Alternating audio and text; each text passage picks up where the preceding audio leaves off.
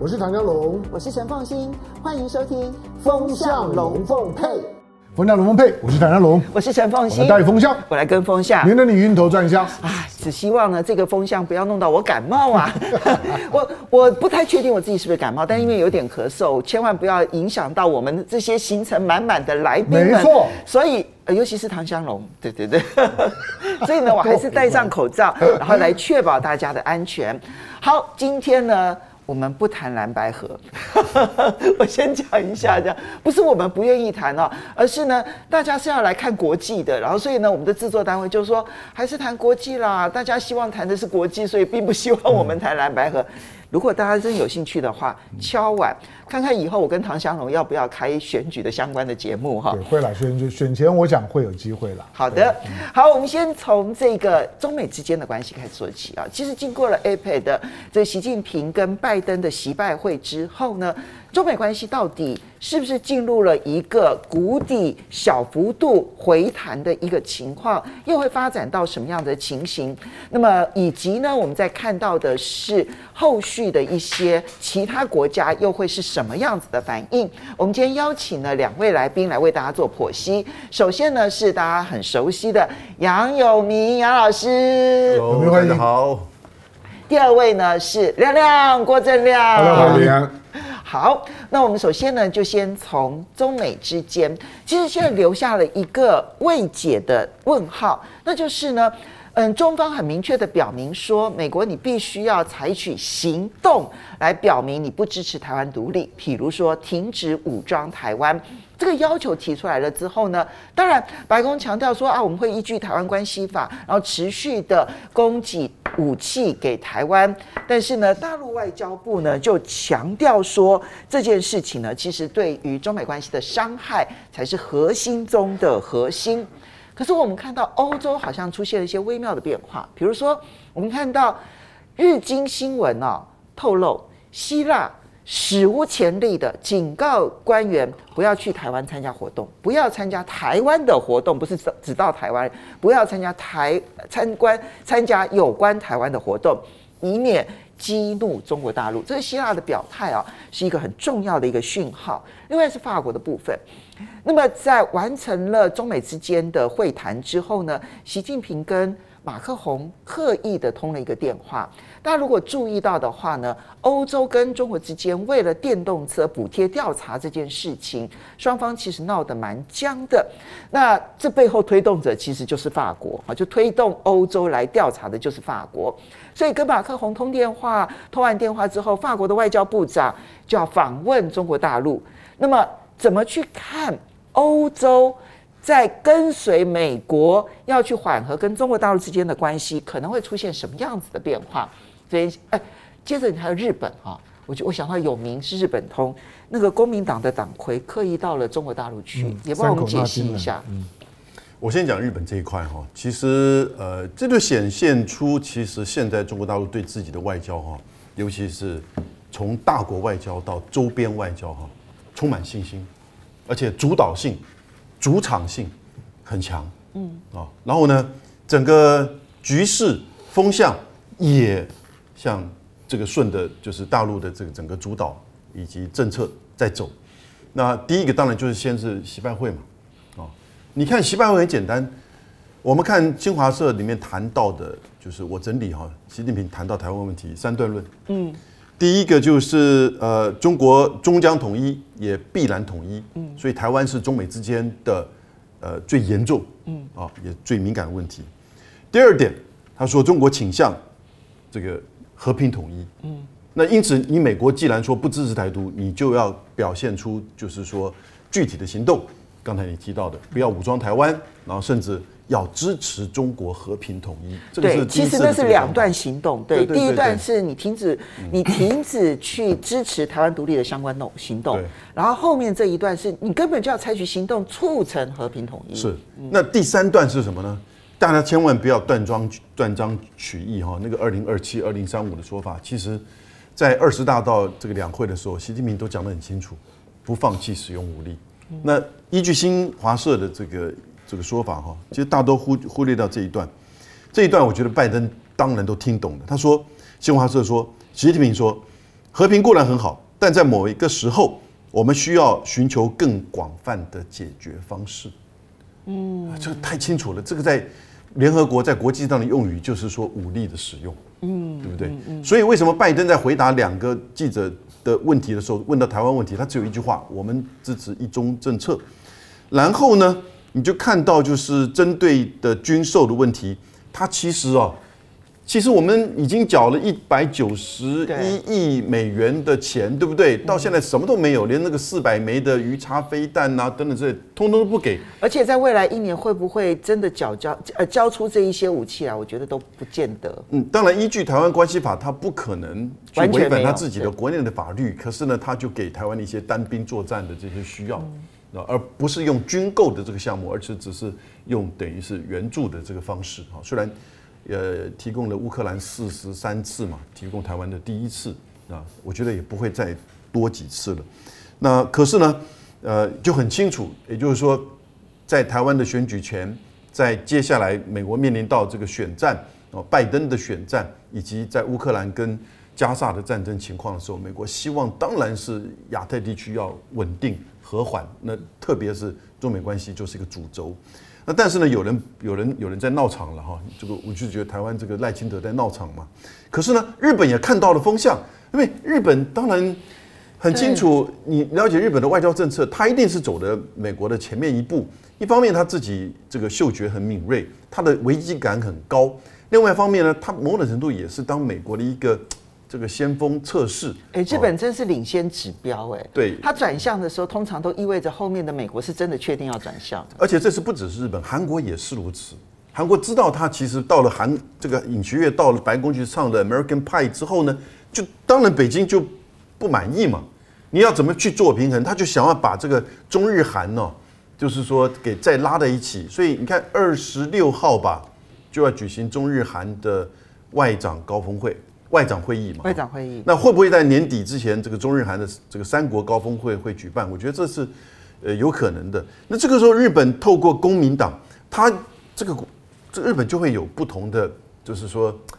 呃，这个角度哈，跟不同的方这个对象啊去做互动。国民党其实是执政联盟的其中的一个成员。对，那国民党刚好他那个原来的创党就是创价学会嘛，最主要的前任会长也是公民党的主要的就是这个后面的支持者。那池田大作他就刚好过去，池田大作是最支持中日合作的哈，中日关系的那一个就是政治人物。那他过去那刚好公民党在上一次他没有去，所以呢这次他去。那王毅也回了一句话，也就是说，如果你能够开放，让中国也能够去再针对，就是说福岛的这个和这个整个海岸的这种检测的话，哦，我觉得其实大家现在有点在找下台阶，就核污水的事情，核污水的这个事情，你要让中国能检查，对，那日本可能会，那大家都来检查嘛。哦，韩国也来，啊，韩国也一直想去，那中国也想去，啊，那所以我觉得其实，呃，我当然我们民进党政府台台湾这边不会不敢去了哈，所以那因此这可能就是个下台阶，这可能就是进一步去推动外长会议、高峰会议，甚至还有一个中日韩的三边 FTA，因此都会展开。会那么快吗？就谈嘛，嗯，反正已经谈了很久嘛，好对不对？我这边请教一下郑良，你怎么去看呢？因为其实观察点就是，当拜登跟习近平会面完了之后，其实那个讯号好像在全世界就发出了一个信号弹一样。那有很多的国家，它要转向的时候速度都是快的，日本是最明显的。那法国的态度可能不见得是美国给了讯号之后他这么做，而是他自己内部可能也有他这样的需要。所以，我们看到法国总统跟习近平通了电话，我们也看到法国派了外交部长，然后访问中国大陆。然后你看到日本派出了公民党的党魁，其实还是有非常重要的指标意义，因为他终究是执政联盟的其中一个成员，山口那金男。那么这一些都有带岸田的亲笔亲笔信，然后而且有提说，能不能再借我们大熊猫？嗯，这非常的有意思。所以你怎么去评估最近的风向？我这个历来都这样了。是美国只要转向，他的盟友就飞得比美国还要快，啊，这历史已经证明很多次了。比如一九七二尼克森去中国嘛，那日本跟中国一九七五年就建交啊，他叫越顶外交。嗯，他说你怎么可以越过我，让我都不知道。嗯，所以那这一次因为拜登要跟中国和缓，这个讯息拖延的很久。哦，包括派一大堆官员去中国大陆，大家就知道六月开始，对，大家就知道他要干嘛。所以有一些国家根本就先干了。嗯，那最明显就澳大利亚了，啊，有些人就抢在前面了啊。所以我认为接下来应该最值得观察的应该是英国啦，啊，就是换上卡麦隆当外相啊，那他当然会想要得到澳大利亚的好处嘛。尤其是英国在脱欧之后，它定位自己就是 Global Britain，嗯，而且重点就是亚洲，它已经参加了 CPTPP，所以没有理由不跟中国有进一步的交往，而且他甚至还提议过要跟中国签 FTA 哦，嗯，就单独签，这是早期的，对对对，二零一八年之后就没有了，是啦，可是我觉得都很难讲啊，啊，因为英国在亚洲有很多。大英国协留下来的东西嘛，现在还是啊，马来西亚、新加坡一大堆啊，所以它能够使上力的亚洲国家蛮多的啦，啊，所以我觉得下一个观察应该是英国。嗯，那你会用什么样子的行动来观察可能具体行动出现？因为到目前为止，其实你看到尹锡悦去访问英国的时候，其实还在互相的骂中国大陆，是，所以还看不出来他们。我觉得那个是因为尹锡悦啦。因为尹锡悦跟小马可是大概已经是公认亚洲两个最白目的领导人了啊，就他基本上跟国际脱节了啊，然后常常做出不成比例的动作，那这个对国家的利益都是有伤害的。英国不会那么笨啊，我认为英国大概除了那个特特拉斯了之外啊，基本上现在应该还是会逐渐回稳，所以第一个动作应该就是卡麦隆开始访中了。哦，这可以观察哦，因为卡麦隆事实上当过首相，嗯、而且他卸任之后是中英投资有一个委员会，他是副主席，嗯，嗯啊，而且他在任内他也是接受中国大陆的一带一路，虽然他没有参加，嗯，而且那时候他是第一个表态参加亚投行的，对对，所以所以而且那个是逆着美国的意思，对，对不对？那个时候我记得美国的财长还打电话给他，在跟他吵架了啊、嗯、之类的啊。所以我觉得第一个应该是英国啊，那这个就是五眼联盟，大概只有加拿大例外。嗯嗯，那加拿大事实上中国大陆也不急啦，嗯，因为中国大陆那个加拿大跟中国大陆的外贸只有百分之四，嗯，它七十二是美国，嗯，所以要动它意义也不大了啊。所以主要就是我认为第一个观察是英国，那另外就是有名讲的日本啊，嗯。啊。我倒不认为是韩国哈，因为韩国那个那个领导人到现在还在白目啊，那个领导人不可预测了，就跟小马可是一样嘛。小马可是今年一月也到北京抢了头香啊，嗯，最早去访问中国大陆的。我这边补充一下，因为现在看起来菲律宾正在有内部的政治内斗，对，甚至传出军事政变，嗯、对，而且还说什么要跟那个呃杜拉呃呃这个杜特地的家族好像正在分裂当中。是啦，没有错啦，因为他女儿是副总统嘛，那本来在执政联盟里面就笃定下一任就是他，嗯，所以他的角色尴尬，哦，不过总之我认为现在应该最值得观察就是英国跟日本，嗯，那这两个刚好就是美国最重要的盟友，嗯，可是可是历史已经证明多次，每次英国跟日本只要美国一转，他们就转得更大，嗯，更快。哎，更快更大啊！像英国事实上，大概是我认为是全世界最现实的国家吧。是。一九四九年，他本来想要第一个承认中华人民共和国啊，是。那因为考到香港嘛，对不对？所以就延后了。对。所以，那这个扩散，我觉得接下来应该是要观察是，我觉得这个军售哈，因为目前只是 William Kirby 一个例行的记者会，那他。位阶不够了，对啊，所以他的讲的就是照本宣科嘛，就是我们按照台湾关系法干嘛干嘛。我认为习近平那两句话哈，未来会有作用的啦，就是说哪两句话？你说你要说你不支持台独嘛，那请你玩真的好不好？行动表现。简单，我们用政治的话讲，就是说你不要再跟我玩虚的啦，因为以前中国的军力不足以挑战你第一岛链嘛，嗯那现在已经不一样了。我以前讲一中原则，你讲一中政策，那我讲要统一，那你就讲和平解决啊。那中国大陆认为这都是虚招啦，这样你也不知道一中政策内容是什么，嗯，那随便他随时定义内涵，嗯，所以中国大陆就觉得说两个明确指标嘛，第一个就是你不要再进一步武装台湾，然后第二个就是你要支持我和平统一，或者我不用军事的话啊，那我觉得这两个意见会扣连到中国跟美国的军事互动。所以这就是为什么，虽然说习拜会确定了恢复军事会谈，但是张幼霞仍旧没有去东协的国防部长会议，因为他不要见奥斯汀。我认为这两个议题，中国大陆如果认为美国违反啊，嗯，那军事互动会立即终止。所以军事会谈并不是一下子就全面性的恢复，不是，不是，而是我看你做多少行动，我恢复多少。对，对，我觉得是这样。而且拜登把这个呃，CNN 都讲说这是拜登最大最重要的成就哦，因为美国真的目前有一种新的思维在酝酿中啊，就说这个事不一无益嘛，无意与中国发生军事冲突，那避险的有效方法是什么？那美国认为是军事沟通，那中国认为不是，中国认为军事冲突最大的风险就台湾呐，嗯，那因为你。不支持台独，从来没有落实过嘛，所以军事风险永远存在嘛。这个不支持具体的行动，不支持台湾独立，跟我们现在台湾内部的选举会有直接的关联性吗？就是美国对于台湾的选举，它一向干预，好吗？哈，那会干预到什么样子的方式？我认为不会那么快了，这个是重大的战略转变哦。嗯，所以。这这句习近平虽然跟拜登讲这个话只有两行啊，嗯，可是是重大的政策讯息。对，没错。你的意思是说，北京这边的重大的讯息已经已经出来了，已经出来了。而且我认为，华府是不是接招？接招到什么程度？我们现在到目前对还不知道。那对台湾谁会当选？我觉得对北京来讲，那个不是。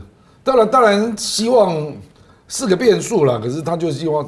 他现在主主要目标是和平统一嘛？那他认为台湾内部也产生不了推动和平统一的动力啦。其实国民党当家也没有办法了，对，所以他先从外力处理嘛。嗯，所以事实上有学者就直接把这句话理解为和统武统是美国的问题。我也同意。哦，其实这个是很重大的改变。如果华府的战略改变的话，他会压迫台湾。对对对对对，所以他决定先处理美国了，是这样。好，香龙你怎么看？因为第一个是扩散，然后第二个当然牵涉到台湾。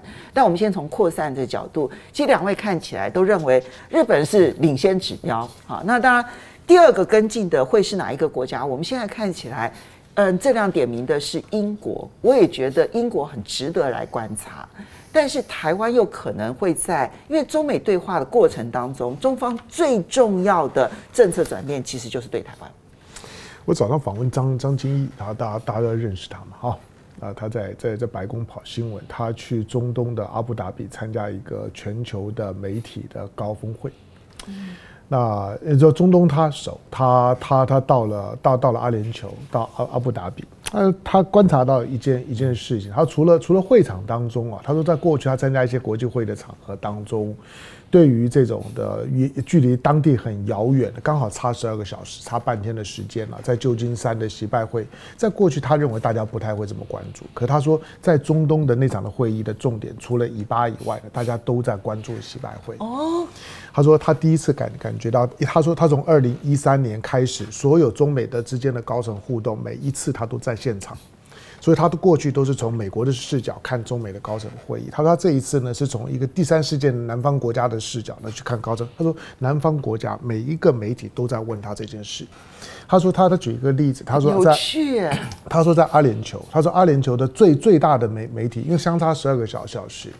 因为他他知道我在报社过工作嘛，他说你们在在报社工作就就知道媒体晚上的截稿的时间哦是很难的。半夜十二点。对，除了通常就时间到了，管你呢多重要新闻，我没办法了，我一定要发稿，要不然后面全全部都会乱。换版。对他他说那那天的阿阿联酋为了习拜会熬熬夜，就要等习拜会开完要照片。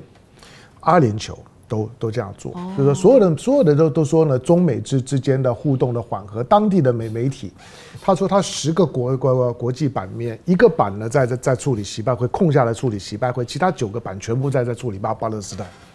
那你就知道，就是习拜会，他愿意为了习拜会，等到晚上 over 他们的截稿的时间，就要那张的照片，他才能够下标题。好，那没有错，所以习这次的习拜会，我我看我我前两天看了这个。这个呃，Washington Post 的他的一个一个一个线线线上的 meeting 就是网网络会议，嗯，他邀邀了一些专家嘛，你都都可以参加。那个网网络会议里面一些的专专家，普遍的，当然你可以说他他他是呢 Washington Post 的办的，对啊，但是这专家普遍认为说，不能够低估这个习拜会，它是一个重要的突破。对，好，那我们回回头，这个调性看起来反而比较接近中国大陆所定调的旧金山重新出发的这个调性。嗯。是啊，就是说这这次的这次中方从会后你可以看出来，中方也不断的在释释放善意嘛，就就是要让你知道，说我们不是谈假的，不是只是做做场面。嗯，像昨天的蓝白河，那就是场面，那就是大大家呢坐在那不知道干嘛，闹一闹走了。但是没有没有，香港，我跟你讲，昨天不是场面。嗯。昨天是很重要的破局秀，是的，你破局需要有一个很戏剧性的结束。嗯。相反的，就是说呢，这一次的中美的高层会晤呢，他极力让你知道说，我们是认真的，我们是真的到了一个拐点，我们在调整，免得全世界观望太久，误判了风向。那美国呢？跟跟日本，美国跟日本本来就就是美国在全球战略的大三角的两个重要的支支点。这个你你你只要了了了解美国的美国的最简单的现实主义战略学派的观点，英英国帮我看着欧洲，日本帮我看看着亚亚洲，中中中东我处理。那所以呢，这这三个点是是美国一定要要守得非常稳，但是就是因为这个原因，日本呢跟英国，他们对于美国的战略的转转变呢是敏感度是非常高的。那当然，英国它有一个。最近这些年呢，对英国来讲，日本是卡卡在核污水的问题上面，那那就是利益交交换了。我我一直认为，最后中日之之间会重新的修补关系。表面上面来讲是核污水到的到底要如何如何达到呢彼此之间的共识的平衡？但是我认为真正的真正的关键点是，日本要在 CPTPP 把中国放进来这件事情呢，要要清楚的表态。日日本到现在对这件事情是没有是没有表表态的。因为 CPTPP 的成员当中会卡住中国大。大陆的，就现现在就是两个国家，对，一个是英国，一个是是加拿大。对啊，其实就就就就是这件事情。那你说对对当下的说中国来讲，它在亚洲亚亚太地区，它有 RCEP。那 CPTPP 呢是非常非常重重要的，那个那个是一个战略上面的定时。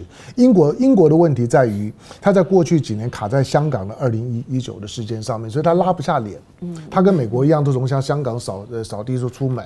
那你看到呢，Newsom 进来了之后，你就知道呢，美国愿意把香港的问题放下来，英国还还没有啊。嗯，你说的是加州州长。对，那如果说如果卡麦隆来。卡麦隆来了来来的话呢，那那就是表示英国也准备把把香港问题放放下来，香港问题就正式就过去了。卡麦隆终究是呢，在。过过去一段时间呢，欧洲的领导人到中国次数呢，仅仅次于仅次于梅克尔，仅次于梅梅克尔的。他到他到中中国，那真的就是跟梅梅克尔一样，是带着西家带的带眷的，然后呢，把英国最大的企业呢都会带带过来，到处游游山玩水，每年都要来。他基本上面是一个很务实的政政治人物，所以这个时候呢，当当外长当然有他的意义。英国老实说，以他现在脱欧之后的情况来来讲，他没有他没有理由反中。从一个从一个市场的角度来讲，何况英国前两年经济最差的时候，英镑大贬的时候，中国也没有在搞搞搞它。就中国基本上面呢，就对这些事情呢，就是就事论事的处处理。但是有关于军售的问题，它就是一个一个很核心的逻逻逻辑。我不久之前跟凤清讨论过，我我说在这一次的习拜会里面，他讨论到。他两个角度讨论到军军事，一个就是呢中美之间的军事高层的对对话，另外一个就是对台军售的问题。你看这个这这两个有关于军事的在习拜会当中的讨论，看起来在不同的层次，可是它会包在一起是同一件事。对。军高层的，就是说军事交流的这两件事情会对在未来不断的相互影响。美国呢，美美国就是想把中国带进来去处理中美俄呢三边的，就是说呢大大大三角的军事问题，不管是呢中中中程的导弹的问题，或者是核武器的问题。可是中国到现在为止，对于大三角这件事情都没有表表态。虽然你美美国有谈，连交流都还没有开始。但是有关于小三角的军售，简单讲，美国如果不能够呢在对台军售呢这个小小三角的军事问题当中符合大陆的期待，你大三角就不用谈。那对你美国来讲，到底是大三角重要还还是小三角做重要？这个是呢一为二，二为一的问题，它不会分割看的。因此，如果今天你要你要中国愿意进到一个中美俄呢三边的一个国际的，就是说呢战略平衡的对话的框架里面，那有关于台海的，就是说呢稳定的问题、军售的问题，美国势必要在这件事情当中做出清楚的表态。总而言之，这次谈完了之后，两岸在中美的框架当中，有关于台湾问题的表述的方式已经在往前推进，不单单是反台独的问题，反台独是这次选举的问题，而是已经开始谈到了和平统一的问题。触统对，把和平统一挂在嘴巴上面，这个是呢中美两国的领导人从一九七八年之后的第一次啊。好，不过现在基本上没有大三角了，嗯，因为俄罗斯跟美国没有办法来，没有没有没有错啊，没有错啊，但但是他就是希望这样做。不过刚刚讲到那三个支点啊，一个就是亚洲嘛，然后另外一个就是中东嘛，然后再来一个其实就是俄乌嘛，哈。那现在其实你从这三个支点的角度来讲，美国都焦头烂额。等一下我们会提到以巴，然后也会提到俄乌。好，不过我们先来看一下网友的留言，他说田国庆说想听亮哥评论今天台湾情势啊，对我也很想听，阿亮。啊。要点菜啦！台湾情势、嗯，这个一谈，今天节目就被破坏了。这 为什么？怎么会破坏呢？这个要讲一阵子啊，这有点复杂。有点还是等确定登记之后再来谈。哎，都去登记了，两两两个人都已经登登记了，都去登记了。现在现在只剩郭郭台铭还没有。对啊，就是不就是要确定郭台铭有没有登记。哦，我认为他不会登记了。那那这样就确定嘛？那那时候再来分析。好吧，你看吧。对，阿亮回避的，跟我无关了。来，专诸相，他说，嗯，今天呢这样一搞，大陆贸易壁垒调查肯定启动了，正在加班加点清算呢。啊，江南他说，就问一下，中共要统一台湾，还需要岛内哪个政党来配合吗？再者说，台湾谁当选能影响一丁点的国际局势或者地区局势吗？有，嗯。嗯，就是中美之间到底要不要在台海这件事情上面完全对立，又或者是说他可能有一个舒张期这样子。然后 W U 奇迹他说今天四位心情感觉都不好，我觉得还好哎，对，都很好啊，对，还好啦。哦，好，来，昨天晚上还跟朋友去唱歌了。哦，真的啊。木行者，谢谢你的抖内，他说。呃，现在就变成垃圾时间了啦！嗯、天佑中华民族，包括台湾省，把那个立法委委员还是很重要。嗯。但我觉得总统大选也还没有真正的百分之百确定啊！我觉得我的我的总统大大选现在才刚开始而已。对了，还要再看，还要再看。各位，以照昨天的表现来看的话，你们都不要去小看某些人这样子。好，Lee Lowman，谢谢你的抖内。然后嘿，说你呢，谢谢你的抖内。如何度过垃圾时间？天佑台湾。好，没关系，我们继续来观察国际局势，可能很重要。我们接下来看以巴，以巴现在呢最重要的一个情势，当然。今天很很开心的还是啊，终于有一个停火，短暂的停火。那么哈马斯呢，释放了五十位人质，第一批的呃第一批的以色列的人质啊。然后呢，以他的四天的停火先启动了。好，那当然未来会不会呃每一天然后十位，然后就换一天的停火，然后后续会怎么走？其实还要再看后续。但这里面啊，在这一局里头，中美他们各自在角色上面出现了。很大的跟过去传统的角色不一样。过去中国大陆在中东是没有声音的，但这一次呢，是明确的被中东国家邀请入场。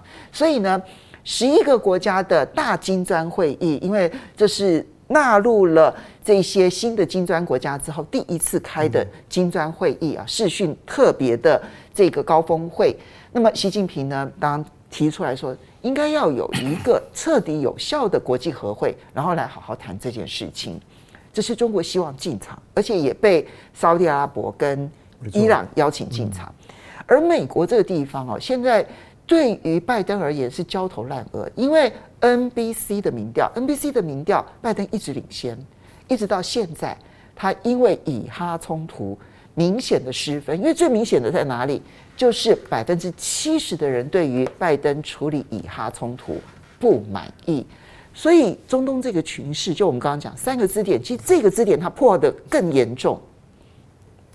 其实拜登的说法是他过去呃五个礼拜，从十月十三号开始吧，就几乎是每天打电话视讯啊，要不然是给内塔尼亚胡，要不然是给那个卡达的国王，要这个透过，因为卡达有美军在中东最大的军事基地，大概驻军超过两千人，卡达又是哈马斯的这个驻点啊，联络站。那卡达跟以色列的关系也不错，所以呢，他的角色当然就很关键。那后来释放了两名美国的这个人质之后呢，他觉得哎就有希望，所以他每天打电话，他就在救他的民调。其实简单来说，他只是在救他的民调，避免这一次的事件变成一九七九年的伊朗人质事件。哦，就像卡特那时候竞选连任失败的那一次。对对，到后来只能变成一个电影一样。所以也就是他这一次。因为已经各种因素造成他的民调事实上对他很不利。那如果这个情况继续下去，他不可能这个时候背对以色列。好，可是呢，他也知道他自己一方面国内，然后呢，特别他民进呃民主党的这个内部哈，对他的这个反弹非常的强烈。因此，我觉得他是在救他的民调。那他也可能是在回应国际跟国内的这个压力。那至少要停火四天。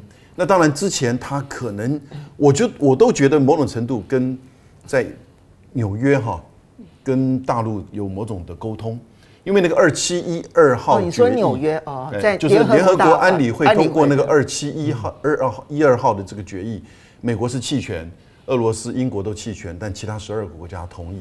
然后谁提来？谁提的案是马耳他，对对不对？对，那这个是谁主导的这个会议？是张军。也就是中国主导的这个主作为领这个轮值主席主导这个会议，所以停火，而且它的英文就是用 pause 啊。我们因为中文不精准，所以在这个上面应该叫暂时停火。那呃不是停战，也不是就是真的停火的意思，就不是 ceasefire，是 pause。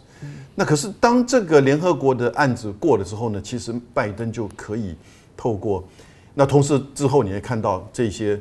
啊，穆斯林阿拉伯国家的外长前往北京，同时又召开了金砖会议，针对这个就是加沙的问题。那我觉得大的氛围，那拜登也知道，这个时候不只是全球南方，不只是这个穆斯林国家、阿拉伯国家，中国的态度，嗯，一直都是很清楚的，也很积极的，啊，然后呢，又这样子一个氛围当中呢，他就透过卡达达成了这样子一个协议。但这这也只不过是一个暂时的停火，千万不要认为这个战争就停止，因为在今天停火之前的昨天，他还轰炸，轰炸造成这个上百人死亡。现在三百三百次人，现在这个半岛电台的报道哈，已经死了一千四呃一万四千五百三十二人，其中有六千个儿童，四千个妇女，而三万五千人受伤，这里面百分之七十五是儿童跟妇女。所以，尽管接下来这几天不可能不会有轰炸，那暂时的停火，但是呢，我觉得死亡人数还是会增加，因为从那个受伤的人数当中，有会增加很多。有没有？我们其实如果从拜登的角度来看，他的上上策一定是我能够很快的让以巴之间的冲突完全停止。啊，就以色列不要再报复了，然后呢，这边呢也能够制止得住加沙这个地方呢采取任何的行动，到我选举的那一天之前都不要再发生任何战争，不要再发生任何冲突，这一定是他的上上之策。但问题是，这个上上之策他还必须要搭配的是，我绝对不能够让我在中东的势力受到影响，所以绝对不能让中国大陆进来。但现在看起来这两条上上策呢，他好像都做不到。他要让以色列完全停火，以色列不答应。然后呢，他不想要让中国大陆进来，但是现在看起来，这些穆斯林国家都希望中国大陆进来，而且在安理会要通过一个案子，你还是必须要借助中国大陆，所以他他被迫要接受中国大陆进来了，他被迫要去不断的跟以色列协商，而且不确定能不能让以色列听他的话。嗯，我觉得以他现在而言的话，他的这个优先顺序已经排定出来了。嗯，他要连任。当然，好，嗯，那他要连任的前提就是说，尽量降低外交政策的这种严重性，因为美国的国内的选举外交议题其实并不是关键议题，本来不是，所以当他就算是战争在那边发生，但是他没有影响到国内基本这个竞选的主轴，什么主轴？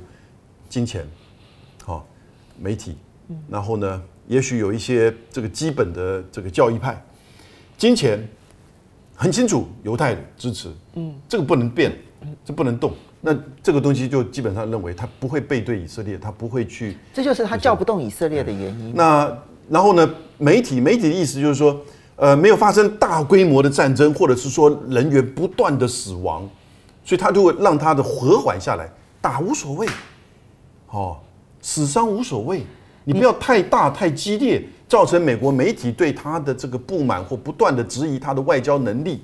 那是他核心的一个能力哦。好冷血哦。呃，这一定是如此，因为现在就是这一年要竞选嘛，哈，然后他又处于一个比较不利的情况之下。那当然，那第三个就是说，有一些基本的教义派的东西，比如说他这个民主党里面有一些这个前进派，他要怎么样去安抚他们啊？但是他们前进派也没别的选择，你不然去投川普啊。对不对？他们可能不投票。呃，他也有可能不投票，但是这个在美国的选举制度当中，那并不会太明显。嗯，因为他基本上是一周赢者全拿，所以我是觉得他的角度就是说，呃，让内塔尼亚胡就是我很清楚你的目标了，但是你就不要让这个事件哈一下子就是说这持续的死亡人数这个过于增加，而造成全球。至于说中国进场到中东，我觉得他已经挡不住了。真的，现在的情势看来就是如此。不敢说中国大陆可以扮演很重要的角色，我觉得都还不至于。但是呢，他进场成为了这个地区的 player 之一，这件事情看起来就是挡不住了。这样怎么去看？现在以哈的冲突发展至今，看起来美国受伤最重，哦，不，以色列其实受伤很重。那美国其实受伤也很重，拜登受伤尤其是重的。但是这个地方的运作的传统模式似乎已经在改变了。我觉得刚刚分析的都是实质力量上的这个改变了。嗯，那可是有关政策的决定啊，因为政策最后还是会浮上台面。就拜登你怎么决策啊？嗯，那有三个点，以色列都是对抗全世界的。那你美国要挺以色列吗？啊，第一个就是，请问战争结束了没？当然。事实上，我们按照一般战争的定义，这个战争已经结束了。现在已经到了什么阶段？到了要成立政府，然后要在你的那个政府的秩序范围内，要把叛军做收拾。所以基本上战争已经打完了。比如说伊拉克嘛，伊拉克战争，萨达姆胡塞被抓就基本结束了。那地方的军阀还在那边混战呢，这不叫做伊拉克战争啊，那个叫已经建立了伊拉克政府之后，对叛军在做清剿。所以很多国家就认为这个战争已经结束了，你应该赶快成立一个政府。嗯，那以色列认为政府必须由他成立，这个跟这个是与世界为敌嘛？对，啊，那第二个是你要知道联合国决议里面有几句话，第一个是建立安全通道，并不是只有安全人道主义物资啊，第一个还有安全通道，还有有关。民生的核心设施的附件，那那个就包括建材要运进去，嗯，你以色列怎么可能允许？所以我跟你讲啊，因为他不会允许，所以就会得罪联合国秘书长古特雷斯，所以古特雷斯就会提出制裁案，所以以色列阻止联合国安理会决议的落实。那请问，他如果提出制裁案，那美国怎么办？对，我，所以我跟你讲，就是说。有很多是政策决定，全世界都盯着美国看，所以美国的左右为难还没有真正上演，没有，还没开始嘞。我跟你讲，真正左右为难是第一个，这个安理会的决议要落实。事实上，为什么核心设施要复建？比如说医院，你要不要让人家复建嘛？学校要不要复建嘛？电力、清真寺要不要复建嘛？电力设施要不要复建？复建就意味着。难民要回来呀、啊？以色列，你允许难民回来吗？不会啊，他不会允许。所以我跟你讲，这几个问题都是联动的。第一个就是复建的程度，那以色列肯定反对，而且阻碍了，他一定会阻碍，因为这个已经一定要有一个安全通道。不然复建的建材你怎么源源不绝的印进去？可是中国大陆在安理会作为主席的这个身份，他会一直推这些。本来就是啊，啊不，我不是。而且古特雷斯现在也在。对不起，这个决议已经通过了，不是，我已经交办到古特雷斯手上，所以秘书长是有这些权利的。而古特雷斯最近的表现看起来，其实也是跟以色列在对，已经杠上了啦，完全杠上。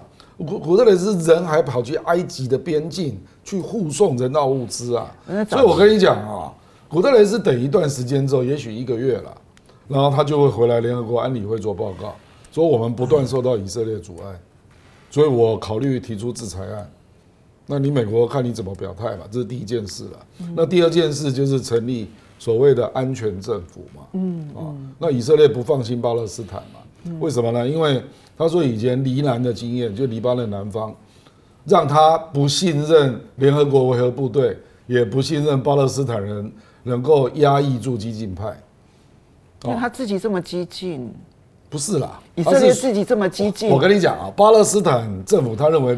他当初就是被哈马斯打跑的嘛？对啊。那黎黎南的联合国维和部队就是被黎巴嫩真主党，他一点办法都没有嘛。所以以色列就说我不相信任何什么联合国维和部队，不相信巴勒斯坦政府，要恢复北加沙秩序，还有我以色列的安全，我只有自己来了。但全世界不相信以色列。对，所以我才跟你讲会造成对干的状况。所以以色列与世界为敌嘛，然后他军管政府就成立了。那你美国怎么办？啊，那军管政府成立之后，又会联动到那人家离乡背景的难民要回来呢？你以色列也禁止，因为他暗中的计划就是要清空北加萨嘛，对的，这太明显了。所以我跟你讲，这绝对不是说实质力量对比如何，而是有几个政策就要浮现，然后每一个议题都对着美国了，你美国拜登必须要做出决定了，香龙。其实，如果站在拜登的立场的话，他会觉得每一天未来都好艰难哦。因为刚刚讲的这几件事情，包括了加萨的重新恢复秩序的管理者是谁，然后如果以色列不愿意让这个秩序恢复，然后而且不愿意物资送进去的话，联合国真的提出了制裁案，你美国该怎么办？这两件事情现在对国际现在大家都是眼睁睁的看着哦，因为国际上面是非常关注这件事情的。那拜登处境是很为难，因为我这里小补一下哈，中国大陆现在在做一个多边的铺排啊，对，就是那个等这件事，就是一个更具权威性的国际和谈。我跟你讲，到时候。阿拉伯穆斯林国家就先发动制裁，对，因为从王毅，然后一直到习近平都在谈更具权威性的国际和谈，我觉得他们已经看到后面的这个安排了。香龙，那上个星期我们有谈到过那个二七一二号决议文，二七一号决议文呢，它几乎就就成为中国影响力的证明文件，就是如果你想要知道中国有什么影响力，可以在联合国安理会里面搞出个二七一二号决议文的，只有中只有中国，嗯。上个期我们也谈过，说这个决议文通过了之后，它跟之前联合国大会的表决是非常不一样。联合国大会的表决是一个民意调调查，全世界大部分人都都反映反以色列。可是呢，这个表决有实质影响力，因为它是一个授授权，对安理会对联合国的秘书长的授权，联合国秘书长就可以在这个文件当中去开始启动许多有实质意义的行动。对以色列来来讲，他这一次的这一次哈马斯对他的突袭，它不是一个恐攻，它不是一个一般性的冲击，这个是呢，从一九四八年以阿之间发生第一次冲突以来，到现在七十多年的时间，以色列伤的最惨的一次。他给所有穆斯林世界一个印象，就是说哈马从穆斯林的角度来讲，哈马斯是所有在以阿冲突当中打得最漂亮的一场。虽然没有没有错了，他也他也付付出了很大的人命，主要是平民老百姓人命的人人命的代代价，这是事实。嗯，可是呢，他对于哈马斯的后续的存续啊，会有很大的影响。好，我们在我们我我比较关注的是说说呢一些的一些的中美在这一次的这一次的中东的中东的危机当中呢所形成的地缘政治的变化。就像那个叫傅立明，傅傅立明，当然他跟中这中国的互动也很多，但是他在美国的外交体系里面来讲呢，最鲜明的记忆就是他是上个世纪九零年代的时候，国务院九零年代的时候，那个时候呢，国务院就是美国呢派在沙特的大使。嗯，你看傅傅立明呢这两天话话讲的多多重，他说以色列的政府纳唐雅胡的 cabinet 是是他是世界上面有史以来所所所仅见的。最种族种族灭绝的灭绝主义的 cabinet，好，就是就是换句话说，有越来越越多的这些的这些的政治人物、公众人物敢于公开的表达对对以色列的这种的反对，嗯、这个是呢欧美政治的很大的变化。第二个就是说，中国在干什么？我们我们在前几天也有也有谈到过，就是美国呢，美国拜登没有错，刚刚有有名教授提提到，拜登呢让我们知道，就是说他在。他在 APEC 会议当中，让所有的十四个领导人等了一个小时，在干什么？他他在跟跟卡达的国王通通通话，他亲自呢在处理这件事情。他亲自处理到什么地步？他处理到就是说，除了美国以外，没有其他国家能插手。他他不止把中国边边缘化，同时他让其他的二线的国家都都没有机会参与这一次的以巴的调解。拜登是要借着这次的冲突，证明就是说我可以搞得定。他没有让，不管你叫做英国、叫做法国、叫做日日本，没有一个国家除了美国以外，没有一个国家参与了这一次的停火，那就是美国搞搞定的。好，拜登呢要创造这样一个目的，把中国的影响力边缘化，不让中国在中东的影响力的继续扩大。这个是美国呢在这次处理以巴的危机当中，要寻求一个所谓的停火，能够呢渡这个世界悠悠之之口，都是拜登跟布林肯两个人亲自搞的。而且在整个过程当中，到最后摊牌以前呢，都是秘密的，都没有人知知道，连现场在那边白白等的那十十十几个国家的领导人都不知道。好，虽然是这样，可是有没有注意到，就是说中东国家在在想些什么？中国在想些什么？我我觉得这一次呢，就我对我来讲最有趣的就是中国对于一个地缘政治事务，对中东的问题呢，中国选择了两个突破口，一个是天上掉下来，它刚好是联合国的轮值主主席。作为联合国轮值组，这几天如果你有看呢，你可以在在 Y Y D 上面订联联联合国的直播了。你定的时候你就看到呢，只要有有有开会的时候，张军是很强势的。是是，不要讲张军，耿爽也很强势。对，所以是很是很很强势的。你以以色列以色列讲话稍微稍嚣张一点，张张军呢是对抗。张张张军是直接点名你讲话礼礼貌点。因为以色列就直接去攻击联合国的妇女事务部的这个负责人，他直接去攻击联合国人员嘞。儿童基金会。对对，而且因为因为以色列的这个驻联合国的大使讲话很粗鲁啊。非常非非常的出击。希伯来文有一个词叫 chutzpah，chutzpah 是什么？什么意思？就是厚颜无礼的说出立场。对，就是他，他真的在联合联合国里面呢，他什么话都都敢讲的。但是这样的呛他的张张的张军还是公开的一个。好，所以呢，中国呢是在联合国里面呢开开始建立呢对这件事情的参与以及呢主导。我说有一个有那个二七一号决议文，它是会留在历史上面的，证明就中国在这件事情呢当中，让穆斯林国家呢，让伊斯兰世世界你们知道中国对于所谓的两两国方案的基本的态度完全没有任何的松动，而且中国主持议事的时候可行。不过呢，最让我觉得惊艳的是呢，金金砖国家的角色出来。对，金砖呢，金砖是利用这个平台了。你要知道，金砖在它成成立的时候，成立了五年八年之后啊，西方的国家认为那就是一个松散的、没有意义的组织。其实是他认为呢，就只是高高盛去拼凑拼凑出来的 BRICS。就只是高是硬凑的，就就就是呢，就是把几个国家凑在一起，那纯粹是一个国际捞钱的宣宣传机机器而已。这都是说的对的啦。对，其实是是对的，但是呢，现在并不是。就他把它运作成真的了。这一次呢，金金砖竟然可以去呢，透过一个紧急临时的线上会议，连普丁呢都能够参参加，大家一起讨论一个没有美国的地缘政治冲突，这是金砖第一次哦。金砖过去每每次每次聚会的时候呢，都是讨论，他确实讨论了，相对来讲呢，不是这么的聚焦，尤尤其在印度在主持会的时候，连线线上都可以随随便就开完。可是这一次，金砖呢是在用一种的临时开线上峰会的情况下面，去处理一个中东及时的，尤其美国通过停火方案的同时，我用金砖国国家峰会对你美国施压，这个很很特别啊，这一次的峰会。中国习习近平的讲话成为了这一场的线上峰会的定调的讲讲法，他几乎成为金砖除了阿阿根廷，阿根廷大概是要退了。我们我们前两天有提到说，大概最后就是阿根廷。现任总统还是参加了啦，但是新任总统可能要退了。对，新任总统可可能就就会退。可是中国的阿根阿根廷跟伊索比亚加入是人家特别帮对嘛？所以但是但是阿根他不会他不会退，这没关关系。这个呢，看看他会看情况，他还会瞄准金砖赢。我们还蛮希望他退的。对，好吧，这个呢是一回事。可可是我说光是。这一次，因为因为沙沙特是背后在推推动，沙特还没有正式参与运作，可是沙特严格讲，他们明年一月一号才有正式的会员身身份哦。可是呢，专的扩容之后的领袖的线上峰会已经开始了。新加入有四个国家都穆斯林啊，没有错啊。所以啊，啊所以你就就知道金砖国家峰会在过去从它成立到现在为止二十年的时间，从来没有人讨论过它有可能扮演这样的角角色。可是这次就就开始了，所以它成为一个可以代表南方国国家，没有美国，没有没有呢联合国的其他几个常任理事国的参与，能够去处理地缘政治、形成共识的一个平平台，这很特特别啊。所以呢，对这些南方国家来讲，他们找到了一个可以团结的入口，这在过去是没有的。过去呢，针对美国的入口，对，这叫国运来了，挡也挡不住。真的，过去印啊，度也不好讲话，对呀、啊，因为他不能印度很安静啊，印度度是挺以色列的，他不敢，他不敢得罪沙乌地阿拉伯啊，对。对不对？他如果讲话的话，他得罪沙乌地阿拉伯。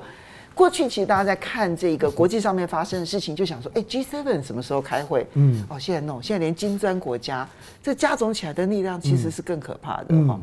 好，所以你看那个地缘政治出现剧烈变化，而且他还特别打电话给马克宏，嗯，他也考虑到欧洲的立场，对。嗯来，我们先谢谢几位好朋友，大熊猫，谢谢你的抖内，你破费了。然后 Young Thing，谢谢你的抖内。然后风静月明，他说中美现在根本谈不上所谓的蜜月，美国大选后，中美肯定会重回原来的原点。这个他低估了，嗯，他高估了美国的力量，嗯，他低估了中国的决心。当然是这样嘛，所以这种都是随便讲讲，对啊，哦，比如说就有人说大概三一个月之后又回到原点，嗯嗯。他现在一改口了，叫美国大选后。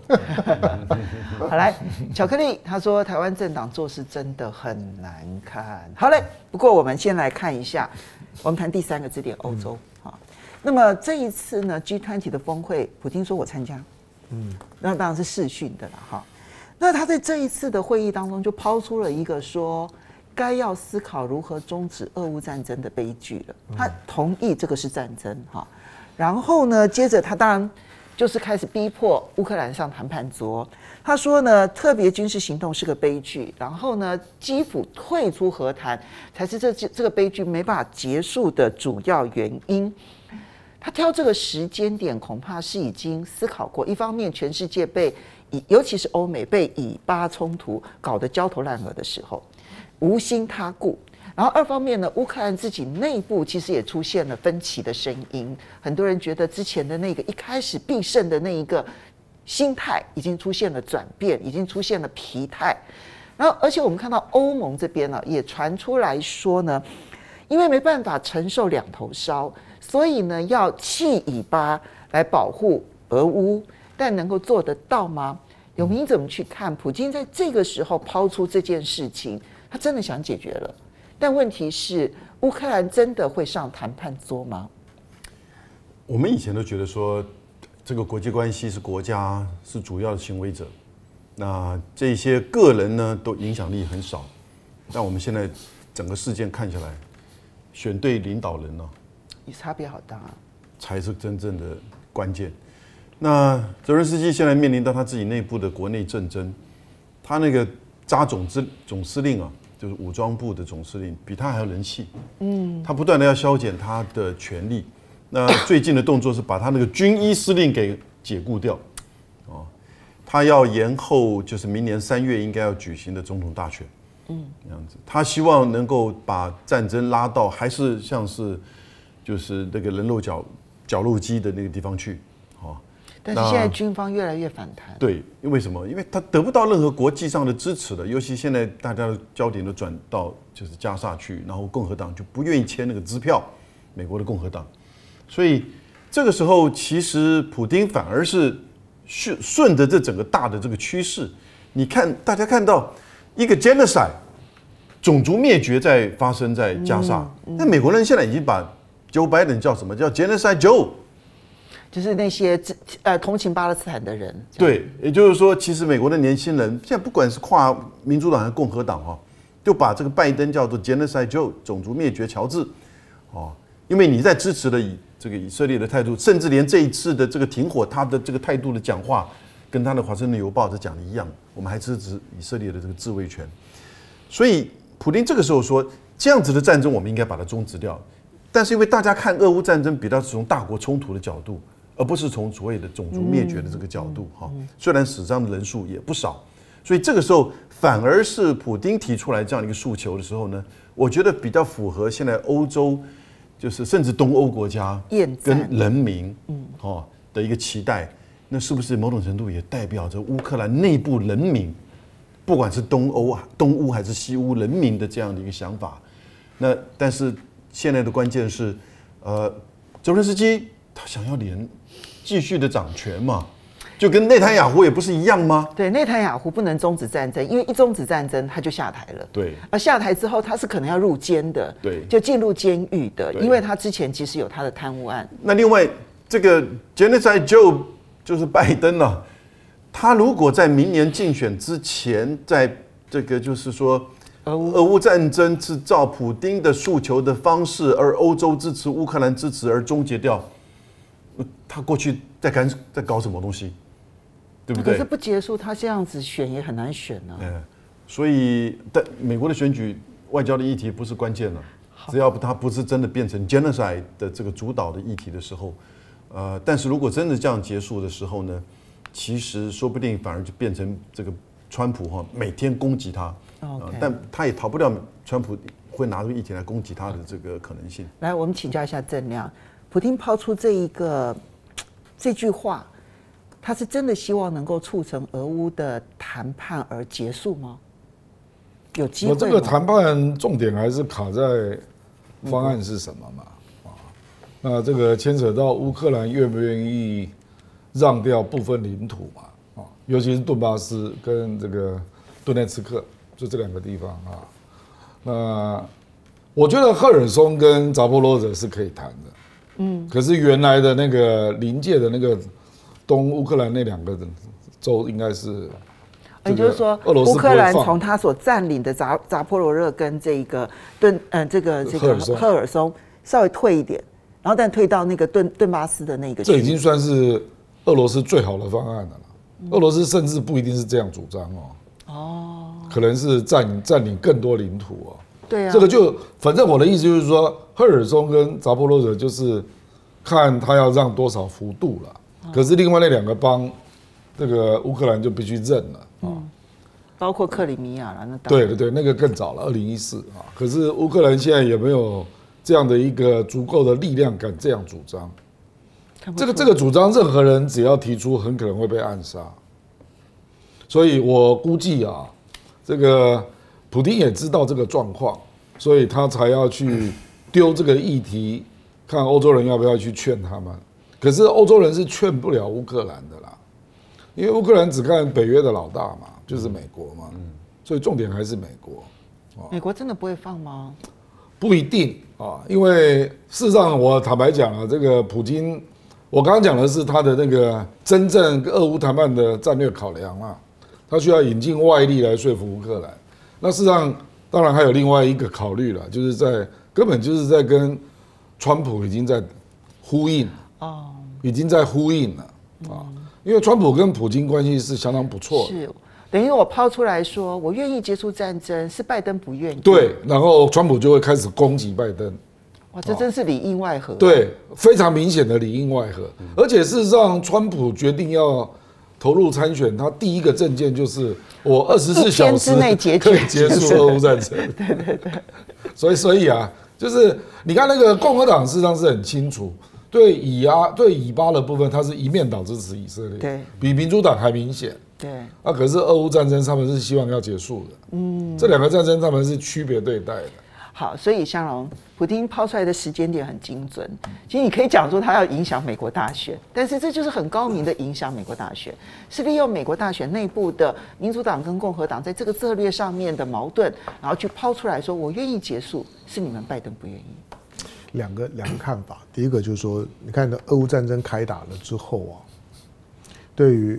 欧洲国家的内部政治产生很大的影响。你看，荷兰就选出极右派政党。荷兰的极右派，意大利的极右派，这些极右派呢，都是建立在对他们都在建立在反移民的基础上面，而反移民的核心是战争。对，换句话说呢，基本上反移民的，基本上他们的也都反战。就就是因为战战争会带来移民，会造成严重的社会问题。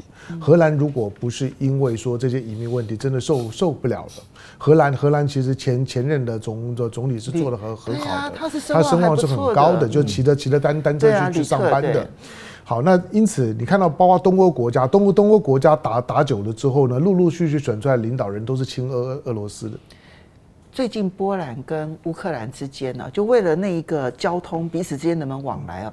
是闹得很僵的，对，所以呢，不管是老欧洲或者是新欧洲啊，对它的内部的政治环境啊，都会担心，就是说，其实不管战争打输打赢，可是我在我自己的内部政治都会成为输家。嗯，因此避免的战战争呢，好像我我并没有承受战火，可是我却成为战争的受害者。嗯，我我认为这是接下去欧洲的许多的国家的比较比较中间偏左的中性的政党呢，必须要考虑的问题。第二个就是说，从普丁来来讲，我的想法不太一样了。我知道普丁像一个立于不败之地，因为以巴冲突的关系啊，所以大家就比较少少关心了俄乌。其实最近乌克兰被炸的蛮惨的，乌乌克兰在前线啊，之前的灵灵光乍现的过了过了就是第聂伯伯河的那一小个一小个突突出部，可是那一小个的突出部呢，几乎也都退了。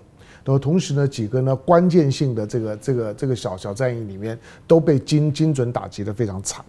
那因为冬天来了，到了冬冬天的时候呢，其实眼眼前在乌在乌克兰战场当当中，要主攻的一方会非常的辛辛苦，防御的一方是比较有有利的。那俄罗斯都还到现在为为止，俄罗斯很清楚的证明就是它的防线有用。它的防线很有用，三道防线，而而且老实讲，到现在为止，当防线防线建构了之后，到现在为止都很有效。所以在他防御的一方的时候，你就发现了普普丁或者他的国防部长现在很轻松、很活跃啊，到到到到到处跑啊，没有没有什么负担，他的经济成长率百百分之五啊。阿根廷都崩崩盘了，他他百分之五啊！那他今年百分之五还赢英国啊？对啊，比欧洲的国家都要来来得好。这个呢，这个就是不管你你愿不愿意理理性去面对，摊在台面上面呢，对许多国家就非常的刺眼。所以我认为今天俄乌战争，对了，俄罗斯不断的抛出这个问题，他不是他不是不能打，他不是打累了，就是我觉得可以呢，可以开开始呢谈判。这个呢，对西方国家会造成很大的政治干扰。嗯嗯，就造很大，真的干干扰，就是越会有越来越多人说，那他都要谈了，就谈吧。嗯，你你知道，其实稍微理智的人都都知道，乌克兰失去的东西呢，捞不回回来了。嗯，那我们还还需要继续挺吗？这个是务实的声音，虽然要讲出口非常困难，可是政治就是这么的现实。至于就是说最后会怎么谈，我跟阿亮的看法不太一样。我我觉得俄罗斯在这场的战争的当中，我觉得他最后会很担心，他会呢，他会失去黑海的控制权。所以在有关于黑海的控制权的部分呢，这关乎到呢克里米亚呢，关关乎到呢，关乎到有有关于科尔松的部部部分，我我觉得这部分扎波罗热。我觉得他不会。让，因为因为他这次的黑海舰舰队是他伤最重的部部分，他整个黑海舰队几乎呢，他将来一定是要要要做海军的很大的调整，因为这种战争发生了之后，他所有的舰队都困在黑黑海里面，被他炸好玩的，所以他这一部分他不会放的，放了之后呢，他又回到过过过去，他连克里米亚都没有安全感。那这样就是以现状为新的国界。对呀，乌克兰怎么可能签？我我我我觉得就就是哈尔科科夫是可以谈的啦。对，就是在北边，北边的哈尔科夫呢是可以谈。俄罗斯从来没有真正占领。对，他他他占了大概大概三分之一。哈尔科夫大概是他有一大堆都是森林地带。说说起来，就是这场的战争打到现在为为止，就是对俄罗斯来讲就可以等。他不仅，他的经济经济也没没没问题了。他跟中国的关系现在好的不不得了，边边边境呢热闹的要命。任何俄罗斯人只要到了到了到了东东东方，他都会觉得跟战争一点关系都都都没有。所有的战争的冲突都仅仅现在那个那个区块里面。俄罗斯的态度正在转变。好，所以这次不是西线无战事，这次是东东线无战事，事，开心哦。好的，我们先谢谢几位好朋友，钟威旭，谢谢你的抖内，然后洛洛他说支持龙哥凤姐每周必看的节目，看阿亮，看有名，对洛洛，谢谢你的抖内，他说蓝白破局了吗？国民党还有赢的机会吗？有，明年的台海情势是不是危险了？不会，不会是赖清德，你这么有信心？嗯，唐湘龙，哎，你们两个人要不要赌？唐湘龙的预测，我很喜欢你们两个人赌，对不对？好了，对，嗯。等一下，球是圆的，对，嗯，选举比球还圆。好，OK，但是不要忘了要提醒大家哈，一定要订阅雅虎 TV，一起看，因为我们现在的订阅人数是九十二万七千人，对，年底冲一波吧。难道难道的龙凤配就始终只有九十几万吗？不应该吧？没关系，我们下个礼拜再来催促他，再来看一下，看催出了多少。我们要非常谢谢大家，不要忘了下个礼拜同一时间。赵少康应该会是有史以来影响力最大的副手。嗯，对，嗯，没错，他会对侯友谊产生很大影响。嗯，战斗力最强。对对对，你现在才开始讲。不啦，因为要结束了。不是嘛？他你不让我们做 ending，他当副手就会有新的作用。对啊，这倒真的。对了，就是如果哦，大家这题外话了，就如果如果真的就是说呢，侯兆佩赢赢了，不是什么真的就是的，对，就是侯好侯兆佩赢了，侯兆佩之后的那个刚刚传出新闻是郭台铭退选，对对呀，我说侯兆佩一定要退，侯兆佩如果胜选，接下去的两岸的对话就很有趣了，对。啊，好。